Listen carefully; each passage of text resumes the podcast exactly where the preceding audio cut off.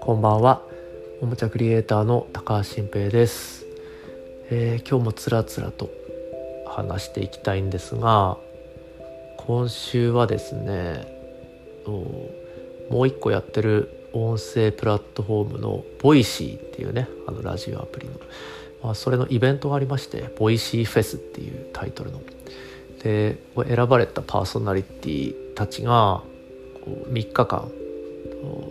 まあ、一堂に会して2人1組でペアになって対談をするっていう、まあ、それがずっと3日間繰り広げられるっていう。でそれをリスナーさんがチケット3900円で購入したら聞くことができる、まあ、聞き放題みたいな。で、まあ、そういう配信イベントみたいなのがあったんですね。でそれに今年出させていただくことができて、まあ、すごい嬉しくて。で僕はその初日だから10月25日水曜日の夜にその現地に行って川原あずささんっていう方と一緒に対談をしてで、まあ、すごい楽しくてですね。で、まあ、こういい経験になったなと思ってるんですけど。これもしよかったらちょっと聞いてほしいなって思っててまあ、この番組聞いてくださってる方多分いろんなとこから飛んできて聞いてくれてるんだと思うんですけど、まあ、別のプラットフォームのねものを視聴するってなかなか習慣がなければ難しいことかもしれないんですが Voicy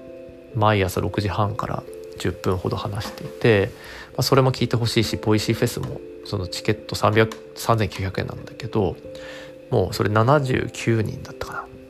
まあ、本当各業界のトップランナーの人が集まってもういろんな人生相談に答えるみたいな、まあ、そういう対談をあのしていたんですよねみんな。だから子育てとかあとは暮らしとかあとはキャリアとかね。うん、で僕たちはあの企画企画の実現のさせ方に関する話をしたんですけど、まあ、それぜひ聞いてほしくてで僕は本当にいつも言ってるみたいにおしゃべりをこうやって発信するならばそれで笑いを取りたいっていうまあそれまあそのより笑えるように笑えるようにと成長していきたいっていう、うん、ことを強く思ってる人間で。だから今回もその川原あずささんっていう方とね、うん、一緒に話すんだけど僕は笑いを取りたいと思ってて。でそこのすり合わせみたいのをしながらまあいろいろあったけれども結果的にすごく笑える対談になって。でそうだな僕は少なくとも僕は本当嬉しくてすごい良かったと思ってて。うん。まあいろいろまあ初年度だったから当然反省点もあるんだろうけれどもすっごく良かったなと、うん、思ったんですねだから、まあ、聞いてほしいなとは素直に思っててたくさんの人に。うん、で、まあ、なんかそのリスナー投票みたいなのもあっていろんな部門別にこの対談が良かったみたいな投票する企画があるんですよ。これ誰でも投票できるんです1票。でその泣けた対談部門とか笑えた部門とか学びになった部門とか。で僕はもちろんその笑える対談部門みたいなやつを狙っててそれ投票してほしいなっていうことも思ってまして、まあ、とにかくちょっと Voicy の方も聞いてみてもらえると嬉しいなって思います。はい、でまあこのイベントを通してっていうのもあるんですけど最近思ってるのが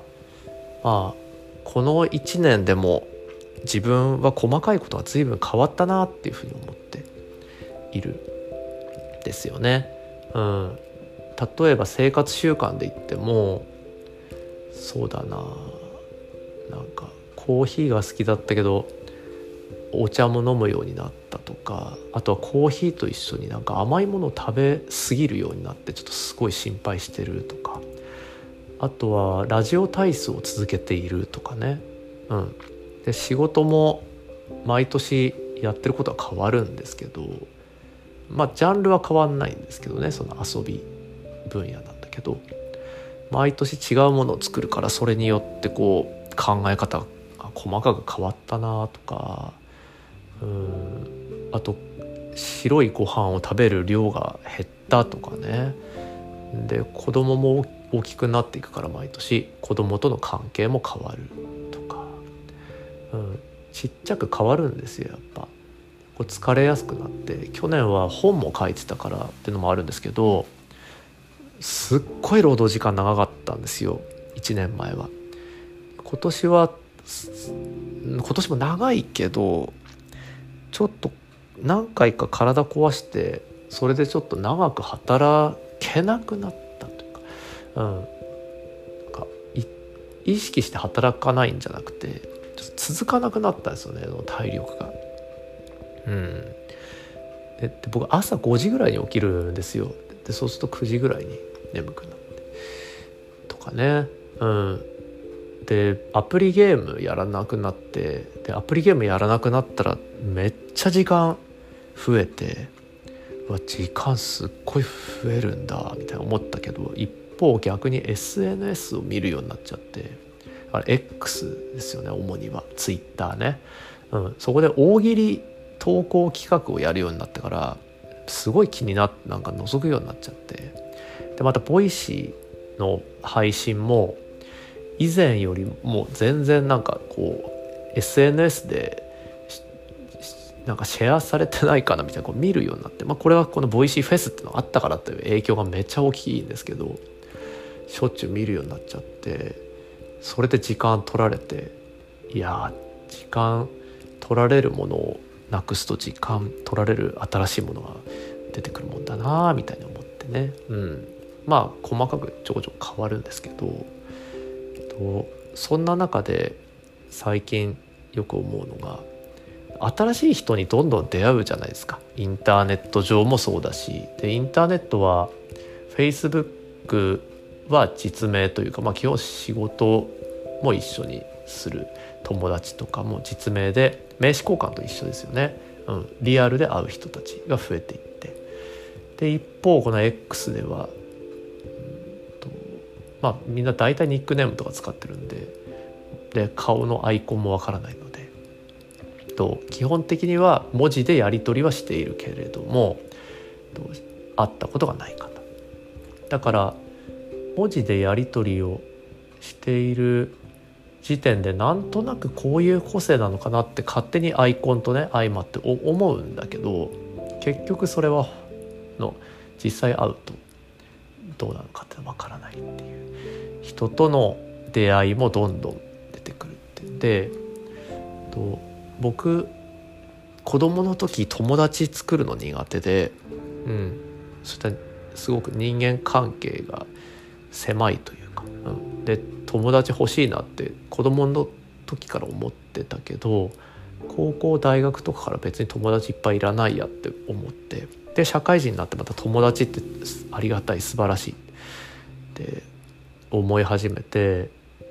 もう家族が一番大事だけどその外に友達がいないとなかなか人生っていうのは、うん、難しい。って思ってるから友達大事なんですけどまあやっぱりキャパはあるじゃないですか。うん、で特にこれはだからインターネットはまあいいんですよそのインターネットを通して実際出会ったらとすごく気があってっていう嬉しいこともあるんだけどまあ仕事で会うんですよねどんどん人に。でそのみんなと友達になるっていうのはやっぱ難しいじゃないですか別になる必要もないんですけどね。うん、っていう中でこうやっぱ自分って人がいっぱい集まるところってすごい疲れるんだなって思ったんです。それがまあ特にその、まあ、今シェアオフィスを借りててですね東京に。そこってやっぱそこに入ってる人って多いからでこう入れ替わり立ち替わりすれ違って挨拶してで以前はだからこれだからコロナ前ね。コロナ前はとそこで会った人ではすごいありがたい。もう全く意図しない。もう偶然の出会いだし自分と全然違うジャンルの専門家がいるから楽しいなとかそこから仕事始まって嬉しいなと思ってたけどその頃から34年経ってコロナ禍行ってなかったんででコロナ収まってき始めてその34年っていう時を経てすっごい変わったなと思ったんですよね。だから1年での変化っていうのもすごく感じるものが34年ぶりに何かをやるとすごいことになるなって。そうだから実家に3年ぶりにねコロナ明けて帰った時も僕は3年前親ともう口を聞けなかったんだけどそのコロナ禍を挟んでちょっと親と和解して完全に和解してでそれで実家帰った時の幸福感の強さ異常だったというかいやこんな気持ちになるんだみたいな20年くらい実家つらかったですもんね、うん、これもまあびっくりしたんですけどこれはいい方向の話なんですけど。まあでもなんだろうな。34年前に新しい出会いは全て嬉しいなって思ってたのがなんか例えばそうそういう交流会とかがあってね、うん、いろんな人が集まって名刺交換をしてっていうのが結構疲れるようになったんですよね。うん、まあこれだから一言で言ったら年なのか分かんないですけどね。で新しい挑戦とか出会いってこう大きく変わるきっかけになったりするじゃないですか。でそれは大事なんですよ。本当今でも大事ってと思っててちょっと新しい仕事をすっごい根性入れてやるとやっぱり変わるしさっき言った Voicy フェスっていうのももう特別な場だから並々ならぬ覚悟で臨んだんですよね。うん、ですごい良かったんですよ。もう大きくいろんな価値観が変わったんです。うん、でそれがやり遂げた瞬間にだからこれは音声配信っていうのは趣味なはずだったんだけども趣味以上のものになってしまったとでもすごいハマって毎朝のね10分の配信を用意するのに、うん、だから僕毎朝リアルタイムで話してないんですけど、うん、それをまとめ撮りをして配信してみんなこれでなんかヒントを得てくれるかなみたいに。やるのがもう楽しくて。その発信活動が趣味だっていうことって人によってはというかタイミングによって恥ずかしいものかもしれないじゃないですか。なんか10分喋ってその声を世界に垂れ流すみたいなね。それにハマってるって、うん、なんか言うのって昔の僕だったらためらってたと思うけどもう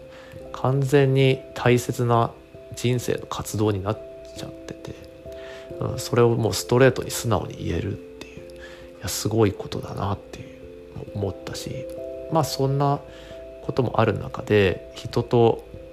インターネット上で緩くとかあるいは双方向っていうよりも一方向に近い形とか、うんまあ、リアルでもそうでなんか向こうは見つけたら僕のことを分かってくれるけど僕は覚えることができないみたいな人間関係もあったりするのは事実で。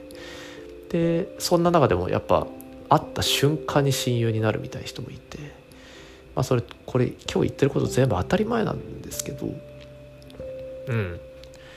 そうだな。昔友達が欲しくて欲しくてたまんなくて。で一回それをやめて。でまた友達めっちゃ出会いたい出会いたいって時期大人になってからなって。で今また、うん、まあ本当に慣れた人と話しやすい人とずっと一緒にいるのがいいなみたいになって。こういうので繰り返すんだろうなもう繰り返すこと想像できてるんですよ。うん、今から6年後ぐらいに50歳になる。だから僕50歳になるにまだ6年あるかっていうの結構びっくりで、うん、だからそうなんだよな。その感覚にもまたびっくりなんですよ。いや怖いじゃないですか。年を取ることって。怖かったんです昔は。ただこれすごいありがたい話であまりにも忙しいからいろんなことが一日で起きるから1年がすごい長く感じるんですよね。真面目に向き合うと。でそれ1年で変化して当然でいやこのいろんな仕事を忙しくやった365日が俺あと6回かよ50でもっていう。じゃあ何歳まで働くんだみたいに思うんですけど。まあでもあっという間に来るんだろうけどね。うん。って思うんですけど、うん、だから全てはありがたいんだけど今自分は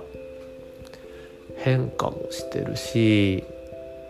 うん、疲れてもいるっていう感じだよな。うん。そうですね。そそんなこと思いましたね。うん。だけど今回のそのさっき言った Voicy フェスっていうのも本当に大きい、うん、経験だったしいろいろ変わったですね。特に当日の本番当日の3日前ぐらいからの変化というかすごかったですね。これちょっと今日今話しきれないんでどっかで話すんですけどその3日前にその Voicy と全く関係ないある事件が起きてでそれによってもかなり心揺さぶられてで落ちてでもそっから立ち直りででもその Voicy フェスをうまく話せるのかみたいなことで、まあ、また迷って落ちてででも整ってで集中していけて